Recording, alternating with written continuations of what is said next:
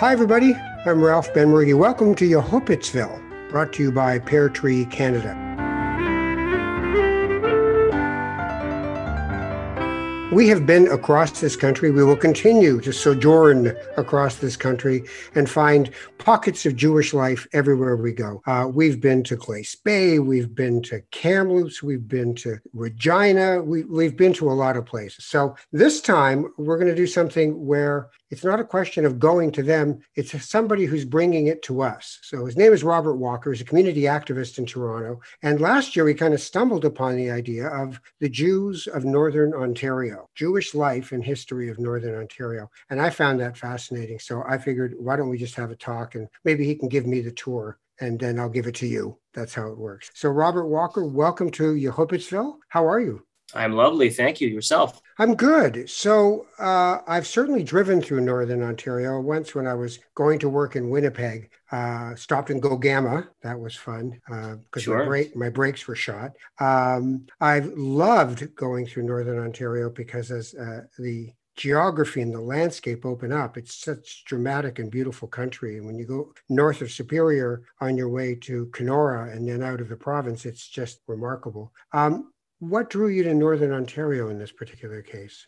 Well, you know, I, am uh, born and raised in, uh, Toronto, and uh, most of my life spent here, really up in, uh, other than a few years uh, at University of Ottawa and, and, living in Ottawa for a couple years. Uh, and there was always this sort of this mystery, this intrigue of Northern Ontario. I I always uh, wanted to know, you know, what happens if I just drive north on the 400 or the 404 uh, and just drive north and north and north until there is uh, nowhere more to go. Um, it was sort of intriguing, sort of uh, mysterious. Um, this vast, wild, uh, the un- untapped wilds of northern Ontario um, just had this certain intrigue about it that uh, that just was appealing to me ever since I was a kid. And so last year, really, when uh, you know after the the high holidays and so on in the fall of 2020, um, I thought this was a great time to do it. Uh, this was a great time. You know, I like to travel around the world, and in the past, I'd gone to Vietnam and Panama and China, and I said, you know, this is a place uh, with COVID and everything that uh, I'd like to stay a little closer to home. So I said, this is the opportunity uh, to uh, to travel Northern Ontario so with only the barest of, uh, of itinerary i packed up the car uh, and i uh, headed straight north so let's back up for a second i, I do want to know as a kid because I, I, think i may have had the same kind of wonder about northern ontario what intrigued you so much about the north well, that kind of intrigue really uh, it, it, began when I was a kid, but it hasn't uh, tapered off at all. If, if anything, it's uh, it's become only more acute. Uh, I suppose what it is is there's two elements. One is just it's so utterly unlike anything I'm familiar with. As I said, growing up in the suburbs or even growing up in the city itself, um, this this vastness of, of, Northern Ontario and the wild of it, um, just it's so fascinating and so I keep using this word mystery, mysterious, um, almost eerie. Um, it's just um, it's just incredible um, to be in a place or to envision and imagine a place, and of course then to actually be there. just so huge and so enormous. Right, Ontario is about about 50 times the size of Israel, just Ontario. Um, and it's just almost like hard to wrap around your head how enormous it is. And that's one. Um, two, as I said, in all of Northern Ontario, this enormity, uh, enormous landmass is only about 800,000 people, um, 850,000 people. And so you take away a few of the big towns and you can really just uh, be a place where you can scream at the top of your lungs and no one can hear you. And there's, as I said, almost a, an eeriness to it. There were at times times when I was driving Ralph on the on the highway uh, in Northern Ontario and I was so taken aback by the vistas uh, that you know over the crest of a hill, I stopped the car and I took a picture. Um, and there were times where I literally could stop the car and probably have a 25 minute nap uh, by the time the next car would come by. Um, I didn't do that, but uh, I did stop and take pictures, and it was just wild to just. I've never heard or experienced that silence before. Um, it, it's almost a, a, religious experience to uh, yeah. you know uh, to have that kind of uh, peace and quiet. Well, you know, it's, it, you, when you said said that, it was interesting because I, I, thought to myself, you know, you live in an urban environment, in a built environment by human beings, and you're on pavement and everything is lit and there's tar and buildings. Uh, and then you go out into the actual earth and you feel like I'm actually standing on the planet. I'm now part of what the creation really is about, right? Absolutely. And and you you start to feel as well that you know you are part of nature's world you know. Nature isn't just me live in the city. Oh it's you know it's nice that we've we've brought in you know some of nature into our city and hyde park Cedarvale Park and you know and riverdale farm and all these lovelies. But no the reality is we're in in, in nature's turf. Um, and when you're in, uh, like I said, Northern Ontario, you realize just uh, even though Toronto has so many people, and in the grand scheme, it's a it's a speck compared to how truly vast uh, Ontario. And then, like I said, when you're in Ontario, and then your mind wanders and say, well, gee, this is just one province, and and then you know of ten times how many. And just it, it's almost it, it's almost uh, you know you can't even put it into words. Um, it's just uh, like I said, it's it's it's an experience that just to see it, it takes your breath away. So. in Toronto, you also have tens of thousands of Jewish people. In Northern Ontario, you may have tens of Jewish people. Tell me about mm-hmm. what you discovered in creating this idea of a tour of Jewish history through Northern Ontario. Sure. Well, I think we're actually about 200,000 Jews in the GTA now. So, uh, you know, thank God it's it's a large and growing community. Um, and um, and really, as I said, I wanted to go up north, and this wasn't really a Jewish history tour, uh, certainly intended in the beginning. The intention was, as I said, just to go up there, experience, you know, God's creation, so to speak, and to be able to uh, to travel in, in some of the beautiful uh, areas that we have in our province. So there was only really one Jewish site that I had scheduled, and it was a cemetery and I'll talk about that. Um, that was the only sort of Jewish site that I was uh, planning to see. So the first stop was the first major stop was North Bay, uh, which is about three hours north of here, and this was in mid October last year. So just the name itself, North Bay, it sounds cold, sounds desolate. Meanwhile, it was 20 degrees, it was sunny, it was warm. I sat on the beach and I said, "Boy, this isn't what people think of. It's not what I thought of when I think Northern Ontario." Granted, I went there in October, not in February. Um, you know, I'm, I'm a hardy Canadian, but not that hardy. Um, so it was still beautiful to be able to go up there. And there is a, a synagogue there. Uh, my understanding, it's sort of a semi-active synagogue in North Bay, and there is a Jewish community small again there's only about 45,000 people in North Bay itself. Um, so none of the cities or towns in, nor- in northern Ontario you know are, are, comparable to anything that we're familiar with uh, in southern Ontario. Uh, but as I said there is a, a, a not uh, well, it's not insignificant but it is a modest sized Jewish community in North Bay. But what I w- was struck by the most was when I went there and I just took pictures of where I was visiting. I was inundated you know when I was posting on social media and Facebook. Everybody seemed to have a connection to northern Ontario and that was so so interesting. Everybody said, "Oh, I grew up in North Bay. Or my aunt's from North Bay. Or my great aunt is from uh, you know Kirkland Lake. Or my uncle's from Timmins." And it was remarkable that everybody seemed to have a connection to Northern Ontario because, based on the research that I did, and again, I sort of stumbled in as my trip progressed. I think at its peak there were maybe 2,500 Jews in Northern Ontario. 2,500. As I said today, there are probably 200,000 Jews in the GTA. So at its peak, there were never really that many Jews in Northern Ontario, and that spread over an enormous area, right? Um, and yet everybody seems to have a connection to it. Um, and that's, I think, was the most fascinating uh, part of it. Um, so the first, as I said, was in North Bay. Um, and again, this wasn't a Jewish tour. This was just a Northern Ontario tour. So, oh, okay, when I was there, somebody said, uh, you know, I have family there. There's a synagogue there, but that, that's about it. Um, so the next place I went um, was on the way to Timmins. So the next place I was scheduled to see was Timmins. and I was looking for this cemetery uh, in a little, I don't even know if you can call it a village. It's a hamlet uh, called Krugerdorf. And um, and I was driving, and I had uh, you know, thank God there's pretty decent internet where I was, and I was trying to find on Waze and Google Maps the cemetery, and I was driving, and I went off the highway, off Highway 11, and this was where I was supposed to go, just north of um, uh, Eagle Town or Eaglesville or forget a little town uh, I'd never even heard of before. So I, I turned off the uh, Highway 11, um, and uh, that's the highway, but really it's a two lane road. So when we, it's funny when I tell people, you know, I was driving on the highway, they're thinking of the 400, the 401, the 4, you know, the 404. Uh, this wasn't. This is all. Uh, it's a it's a two lane, you know, um, semi paved road. That's Highway 11 up there. So it's definitely totally different uh, than what we think of when we think of highway. but nonetheless, I I turned off there um, as per the directions that I had sort of written down. And I had tried very uh, diligently to find how I was going to find this place. Um, but I kept driving and driving and driving, and um, and I finally found the the uh, the dirt road, and it was just north of a little village called Englehart. Um, and I turned down this dirt road, and I came across a fox uh, running on the side, but I didn't see any human being except for a couple loggers. That's really the big industry up there. There were a couple loggers working, but nothing, nothing. Um, and I came to a little intersection, and there was nothing, not even farms. There was one farm I saw, and that was it. Um, and I turned down one road and I kept driving. I said, no, that can't be it. And then I turned around, drove the other way, and there was absolutely nothing except the corner of my eye. I saw this little tiny white sign that said Hebrew cemetery, not Jewish cemetery, Hebrew cemetery. Hmm. And I said, okay. Um, and I kept driving and driving. And again, it said 300 meters or 300 feet, and I didn't see it. Um, and so I finally saw some sign of human habitation. It was a little farmhouse. And I parked the car um, and I walked up to the farmhouse, and there was a, a guy just standing outside. And I asked him, I said, Excuse me, I'm looking for the Jewish cemetery. And he said, uh, It's right across the street. And I look across the street and I see, you know, a thick forest. And I say, I'm sorry, where's the cemetery? And he says, Right there and he's pointing at the thick forest. And I say, I'm sorry, I don't see it. You're pointing to a forest. Where is it? And he's getting, you know, impatient with me. He says, right there. And he points to the forest. And I said, you know, I, I don't know what this guy's going to do. I pull out a shotgun or something if I keep bothering him. So I'm going to, I'm going to have to eventually, I said, thank you very much. So I, I went back to the car and I, um, you know, and I walked, uh,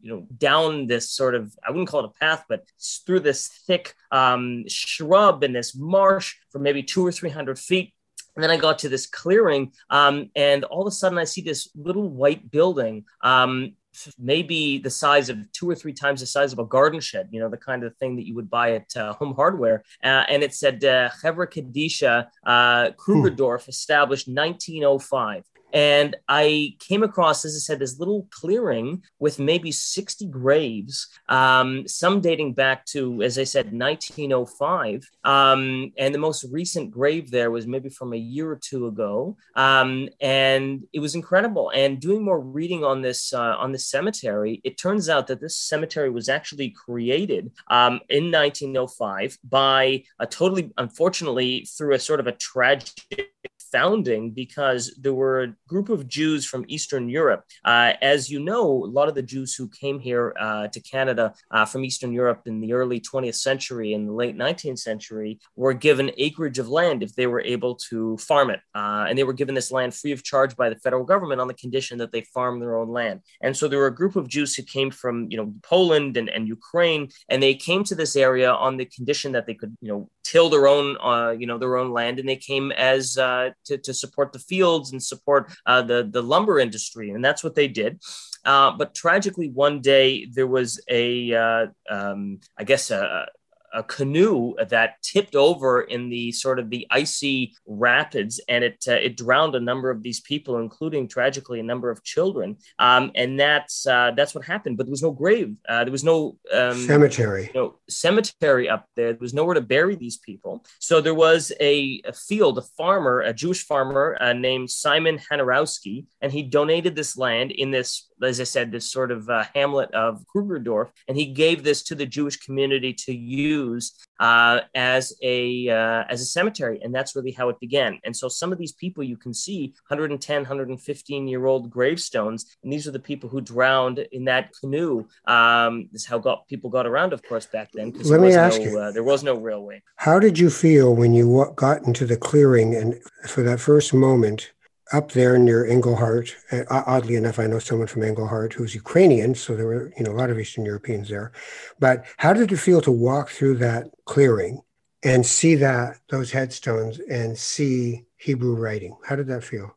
It was very surreal um, because uh, what I, you know, what I did next, of course, uh, you know, I thought it was only appropriate. Uh, so I, I, said some psalms. I said, uh, you know, Kaddish for, uh, you know, I, I, found some stones and I put them on some of the graves. And it was a very eerie feeling because I thought, when was the last time that there was, uh, well, two, two questions. One, when was the last time that someone came and visited these people? Um, you know, it, it's kind of a strange thought. I mean, that strange, that, that thought occurs to me when I visit my own late grandparents uh, sure. you know, here and, and they're, uh, you know, but, but the reality is when you go to a place like that and you think, boy, how, when was the last time someone stepped foot here? Um, that's one. And then two was right now, where is the closest Jew? Um, a and where is the closest Jew? I'm, I'm standing there with a with a yarmulke, sort of praying in Hebrew, and I'm thinking it's got to be hundreds and hundreds and hundreds of kilometers. Uh, that's closest person right now uh, doing that uh, to me. Um, and that was a, it, like I said, it was a surreal feeling and it was a very somber feeling uh, because although these the, the Jews who came to these communities in northern Ontario, not just to this Krugerdorf area,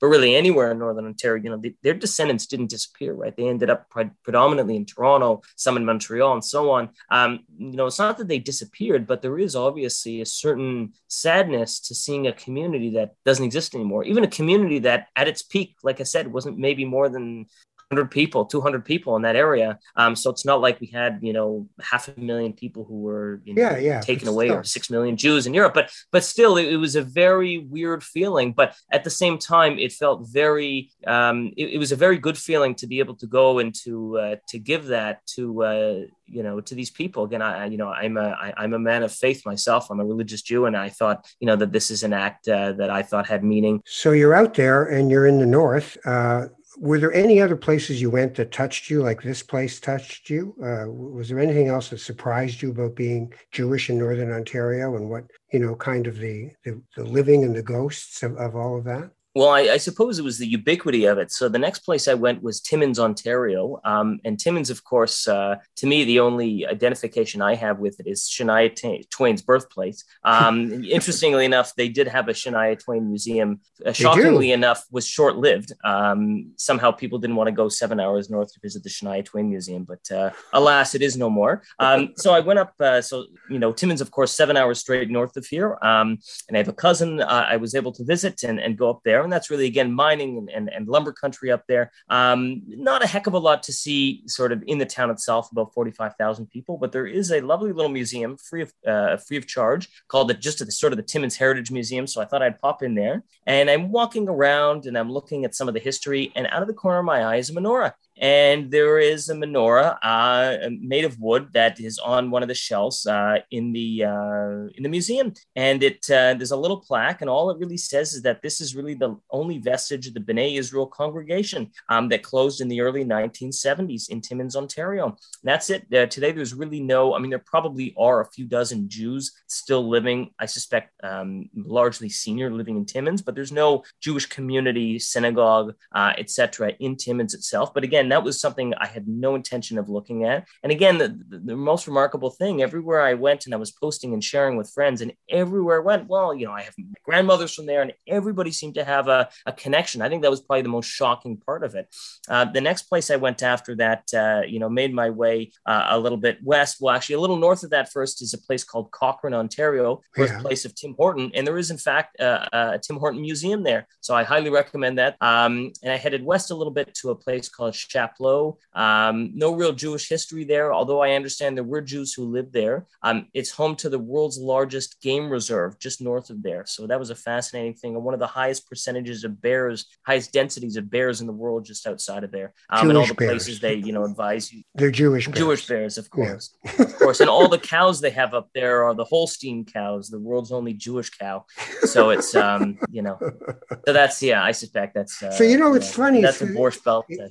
It's, it's it's it's funny because it's like you didn't go looking for Jewish life in Northern Ontario, but Jewish life went looking for you when you were in Northern Ontario, right? I mean, there were just a- absolutely enough of these pieces that just kept appearing, and just like, oh, I guess I'm I'm I'm still my frame of reference is still being a Jewish guy in here. Um, where did you?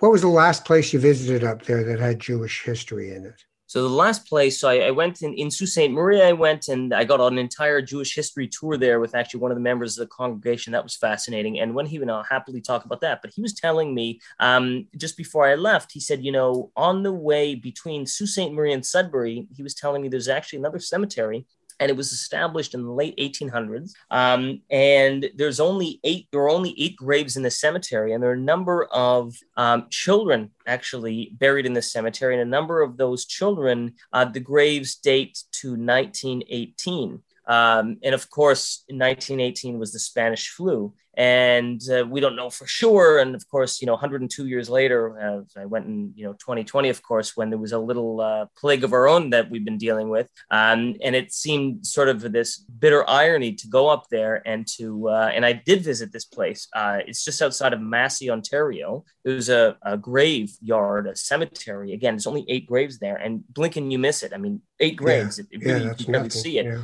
Um, and it's tragic. I think you know five or six of these graves are children. One of them just reads our baby Judith. Um, otherwise, another one it was a year old. I mean, that's talk about you know ripping your heart out. And that was a very very tough thing to see a children's cemetery in northern Ontario with only eight graves. Um, predominantly children's cemetery exclusively but i think yeah. that was really the last jewish thing again i didn't even nobody had heard of it. I think one or two people that I mentioned it to had heard of it, um, but it was only because there was a guy who was really giving me a fantastic Jewish tour of Sault Ste. Marie, uh, where there is still an active synagogue and probably a couple hundred Jews. Um, he was telling me about this cemetery, and uh, again, that's where a lot of the Jews ended up when they came over from Europe. Um, they went over to Northern Ontario and they went up there to you know either in logging or mining, um, and then the little towns disappear, but then or the Jewish history, but then the bigger towns, Sault Ste. Marie and Sudbury and uh, and North Bay, they were able to sustain a second generation. Sure. Um, their children went into you know small businesses and clothing stores, etc. So let me ask you this then: How has what that tour did for you? How has that informed now that you're back in the 200,000 Jewish people in Toronto kind of environment? How has that, or has it in any way, changed your idea of what a Jewish life in Canada really is? So it, it certainly does. I mean, I think there's two major lessons. One is it gives you an incredible sense of gratitude of what our ancestors did to come here. Um, now, all of our ancestors who came here came here differently, right? Some of whom came some people came here 10 years ago, five years ago, some of whom came here. My family came, uh, my, uh, my mother's Jewish, my father isn't, but my mother's side, they came here a hundred odd years ago from Eastern Europe. They ended up in Saskatchewan, right? You know, they again lured at uh, free acreage, uh, uh, you know, the federal government had. Um, and it's incredible the, the amount of self sacrifice that these people had when they came over. And again, so many, you know, Jews from Morocco had different stories from Jews from Iraq and Poland and so on, but they all have unique stories and they all have an incredible uh, amount of self-sacrifice that they had. Um, and but just the stories of those from Northern Ontario, prim- primarily from Eastern Europe. But like I said, Ralph, everybody, the amount of self-sacrifice they had, giving up everything they had, um, giving up what they knew to come to right a, a better place, a safer place, a more vibrant, more affluent place here in Canada. And again, hundred years ago, Canada was not what it is now. Um, Jews, you know, the old stories, Jews worked Sunday to Friday in a store and then would have to quit every Saturday because uh, they would be fired um, right. because they couldn't work on Saturday, or the people who couldn't get jobs, um, or the people who just had to work, you know, working in the fields, working in mining. I just, you can't even imagine the levels of, I, they couldn't imagine, I suspect, the levels of comfort that we enjoy today here in Canada. Um, and it just makes you realize that, you know, I believe without question that Canada, outside of Israel, is the best place for a Jew to live anywhere in the world. Um, and it makes you realize the self sacrifice of these people who made that happen. So it's an incredible debt that we owe mm-hmm. them. That's one. Um, that's one lesson. That's just uh, it, it, it. continues to I think uh, inform everything that you know that I do, and it really just drilled it into my head.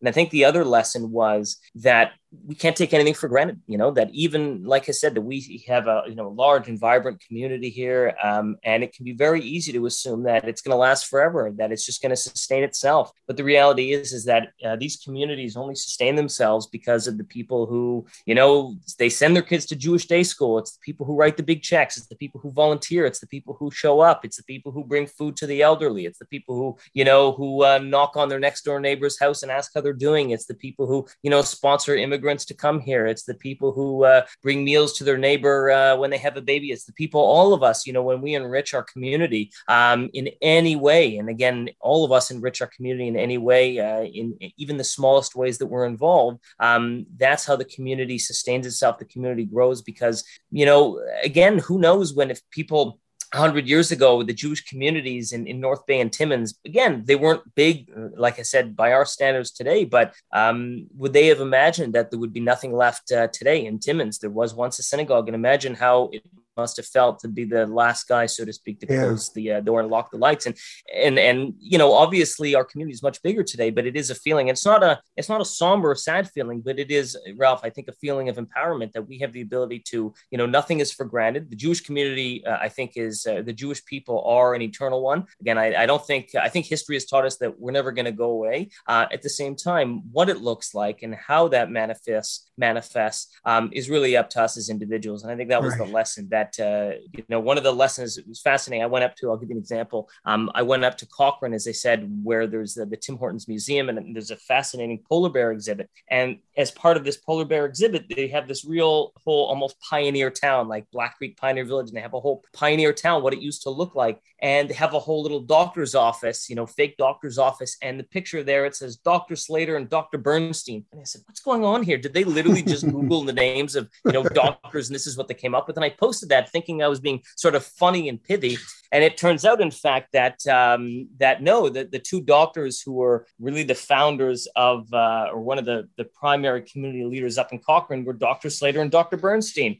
Um, and it's so funny that in their local milieu, locals don't necessarily identify those as Jewish names. Um, that's the funny thing. I'll never forget a story when I went to the University of Ottawa um, and I was speaking to somebody I was living in the residence with, and this person was saying, Boy, I've never met a Jew before. And I thought, Wow, that's so interesting. And then later on, this person was telling me about their high school teacher, Mr. Goldstein. And I stopped them and I'll never forget. And I said, Well, hold on a minute. You just told me that you've never met a Jew before. And they said, Yeah. And I said, Well, you had a teacher named Mr. Goldstein. And they said, Yeah, what do you what do you mean? What's that important? And I thought, well, of course, Goldstein could be a assimilated name, etc. But I said, you know, that's a Jewish name. And they said, well, how do you know? And it struck me, and it's funny because outside of that context, someone who hears a name like Goldstein or Cohen or Levy, they don't know that's a Jewish name. To them, they have no frame of reference. It was remarkable. I'm walking around Northern Ontario. I have a keep on Nobody said anything. Nobody stopped. Actually, there was one guy in a hotel parking lot who put his arms around me and said, "God bless you" and "God loves you," and that was,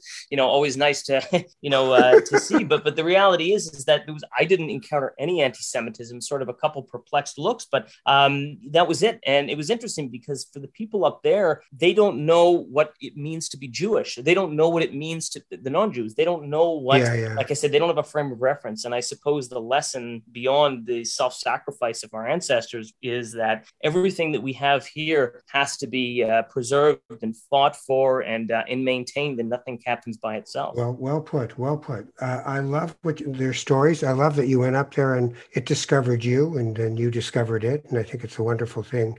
Uh, Robert Walker uh, has been my guest, and uh, I thank you, and I I encourage and embrace your innate curiosity and passion for everything, not just Jewish but life. So, thank you you for being my guest. I really appreciate you spending the time with me.